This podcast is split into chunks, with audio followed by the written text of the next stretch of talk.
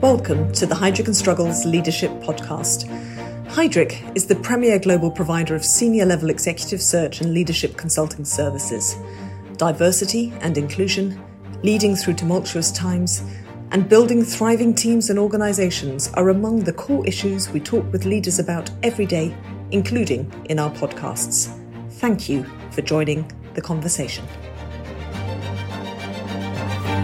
Hello, I'm Marianne Yule, a principal in Heidrick and Struggles Johannesburg office, a member of the firm's financial services and corporate offices practices.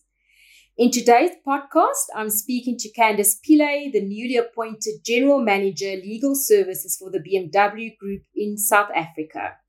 Prior to joining BMW, Candice held various legal leadership positions with other multinationals, including Sage and SAP in the software industry. Candice, welcome and thank you for taking the time to speak with us today. Thank you. Thank you, Marianne, for the opportunity. Candice, uh, you've long expressed a genuine interest in and commitment to the professional development of your teams. Please tell us why this is so important to you. It's quite obvious to me, having worked individually and in, in other teams, as well as being responsible for building teams. It's just that the value of the company lies within those teams. And if we don't harness the opportunity to grow and develop talent within the teams, it's ultimately the company uh, that loses out on achieving its end goal. So for me, simply put, the teams hold the key to success of the department or the division um, in achieving its goals and ultimately lend to the company delivering on its targets and achievements as well. So very, very integral part of the business. You'd also mentioned in particular throughout various of our discussions your servant leadership approach to building high performing teams. What does it mean in your environment and how do you practically live this out? For me, it's important to understand what makes my team tick, what makes them function at their best, and what they need from me to do that as their manager or, or their leader in, in this instance. I like to build a relationship of trust and transparency. I'm a very big believer in keeping them up to date about what's going on within the company's perimeters so that they understand what to look out for and point things in the right direction. But I believe that trust, number one, is one of the key functional at- attributes that is very important in, in servant leadership, as well as showing your team that you are with them in the trenches, so to speak. You are not averse to also rolling up your sleeves and finding a way with them towards a, a solution. Speaking about high performing teams, in, in your view, how would you describe a high performing team and what do you measure this against typically? For me, a high performing team is one that takes initiative. After they've settled in, whether they are new or existing, it's about taking initiative finding out how they can help and what they can do to support each other and to support the business needs at the end of the day. So high performing team number one would definitely be a team that's mature, that takes initiative, that is also, you know, willing to come forward when they have an issue and they're unable to perform or uh, complete a task, let's put it that way, or when they have input around improvements and things that mm. they think we can do better and for me, that's key because they have not only the short term goals, but then the long term goals of the department in mind as well and making things more efficient for us as a, as a team. So definitely taking initiative, being mature, being able to come forward and saying when you're unable to, to do something or to cope, but also being willing to share when we can do things better. And that includes me as well. That includes, you know, saying to me, uh, Candice, maybe we should do it this way. What do you think about that? And I'm very, very open to those type of conversations as well. The, the younger generation does have very interesting ideas when it comes to automation and digitization of legal functions that we usually perform manually. I think it's just part of our DNA as lawyers, but we're moving in a fast paced world now and we need to look at clever ways to support. What do you believe are the most important leadership capabilities for success, specifically in a legal function? What I would look for most, um, at the outset at least, uh, one of the key attributes would be attitude. and willingness to learn and to grow. And, you know, having somebody that is willing to learn and willing to grow and comes in with a can do attitude really, really goes a long way in the success of the legal functions. So that would be one of the key capabilities that I would look out for. I think some of the other things as well would be the ability to be adaptable, be resilient. Things are changing all the time. What the status of our economy, there was COVID, the pandemic. There's so many things that we are dealing with, not only in our personal lives, but also, you know, from a business perspective. And as in-house counsel, you need to be able to pivot sometimes in various directions towards different key stakeholders and try and bring everything into one direction so that the company can find a, a way forward and a solution.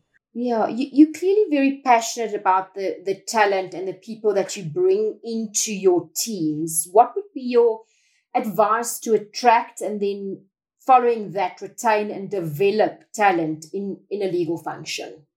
First and foremost, maybe it would depend on what you're hiring for.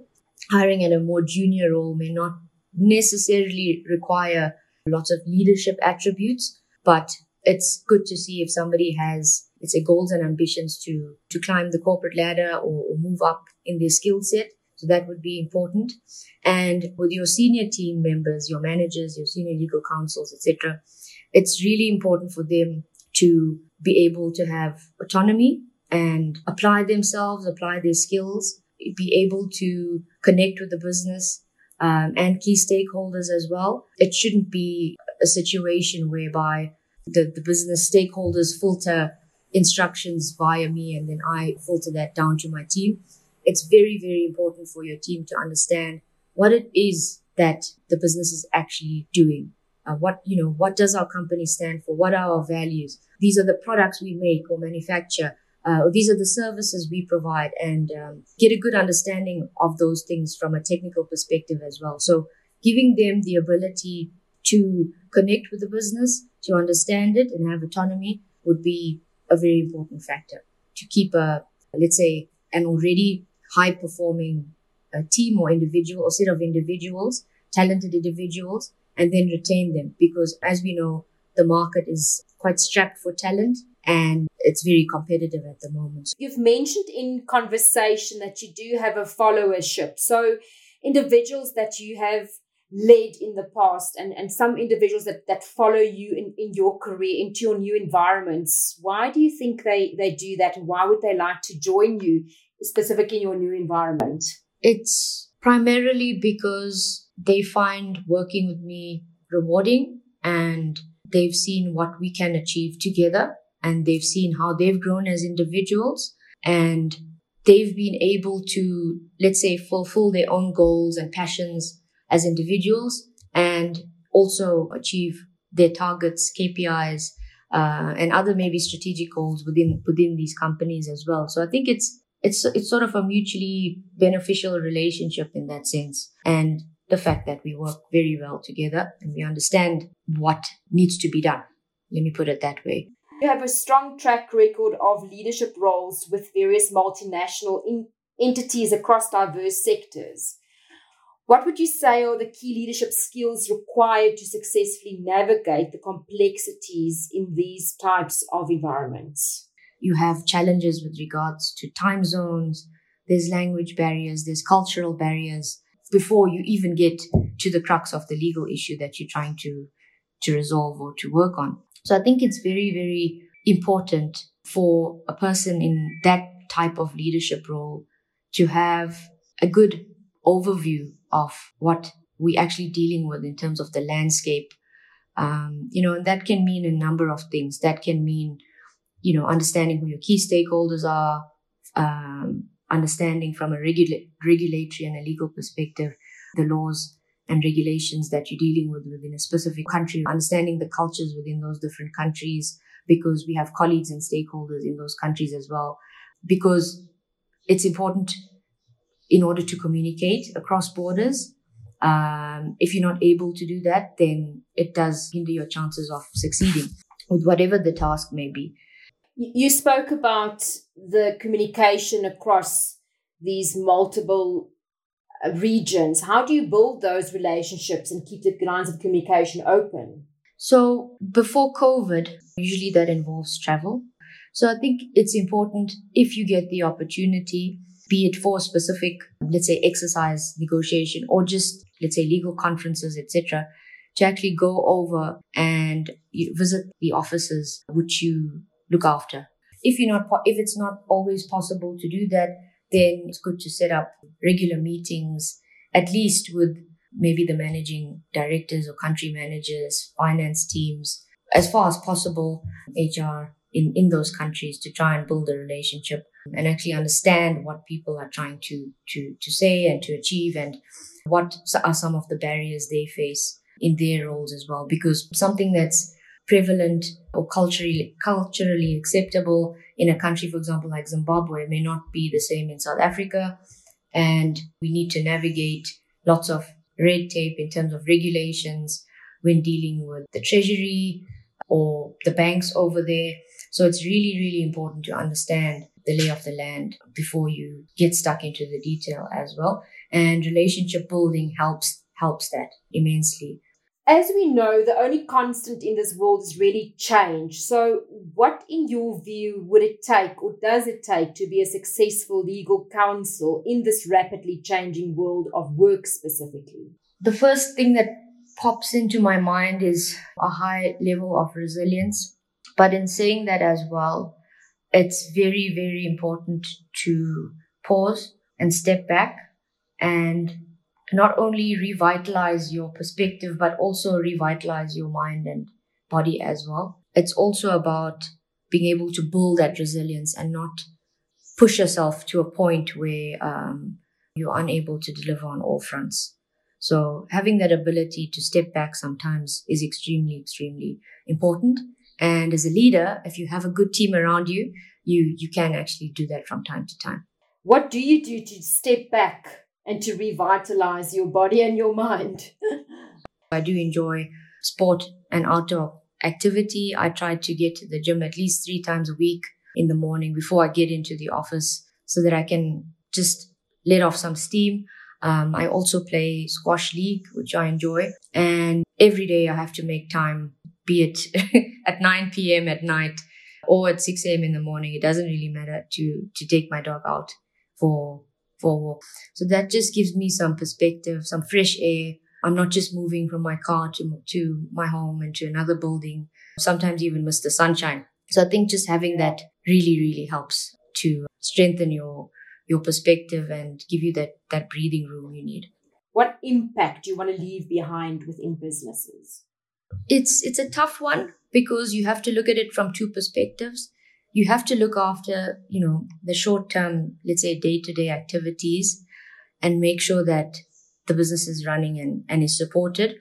But you also have to be a visionary, uh, but somebody that's realistic. So it's, it's a delicate balance. And I, I'm not sure if I found that yet, but I'm looking into it to see how I can be better. But I think it's about leaving behind a legacy that shows that you've made some sort of value adding change to the department, to the team that ultimately benefits the company at the end of the day, that you were more than just the legal advisor, the legal counsel behind the role. Yes, you had that input and that's very important. That's what we're there for. But you were able to also see and balance the business needs, the other sides, the technical aspects when you supported the business and um, have some sort of a strategic vision as well.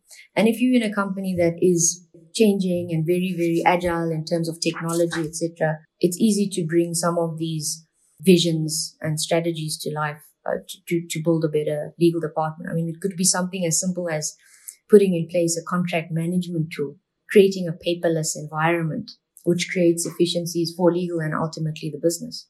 So it could be as, you know, something as simple, simple as that. But in order to have that vision, you need to step back sometimes out of the detail and, and just lift your head up and see where we headed. I know you're still fairly new in your current environment, but looking ahead, which specific leadership skills and capabilities would you say will be most important for your current company with BMW and specifically in the region to meet its strategic goals over the next three to five years, particularly given all the challenges we are facing in the country at the moment?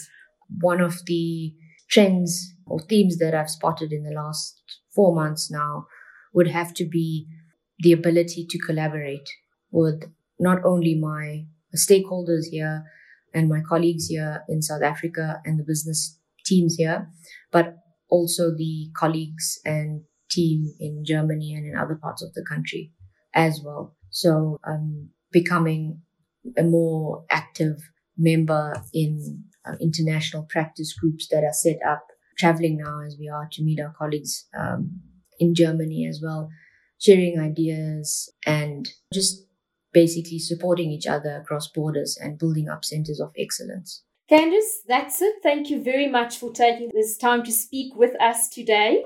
Thank you, Marianne. Thank you.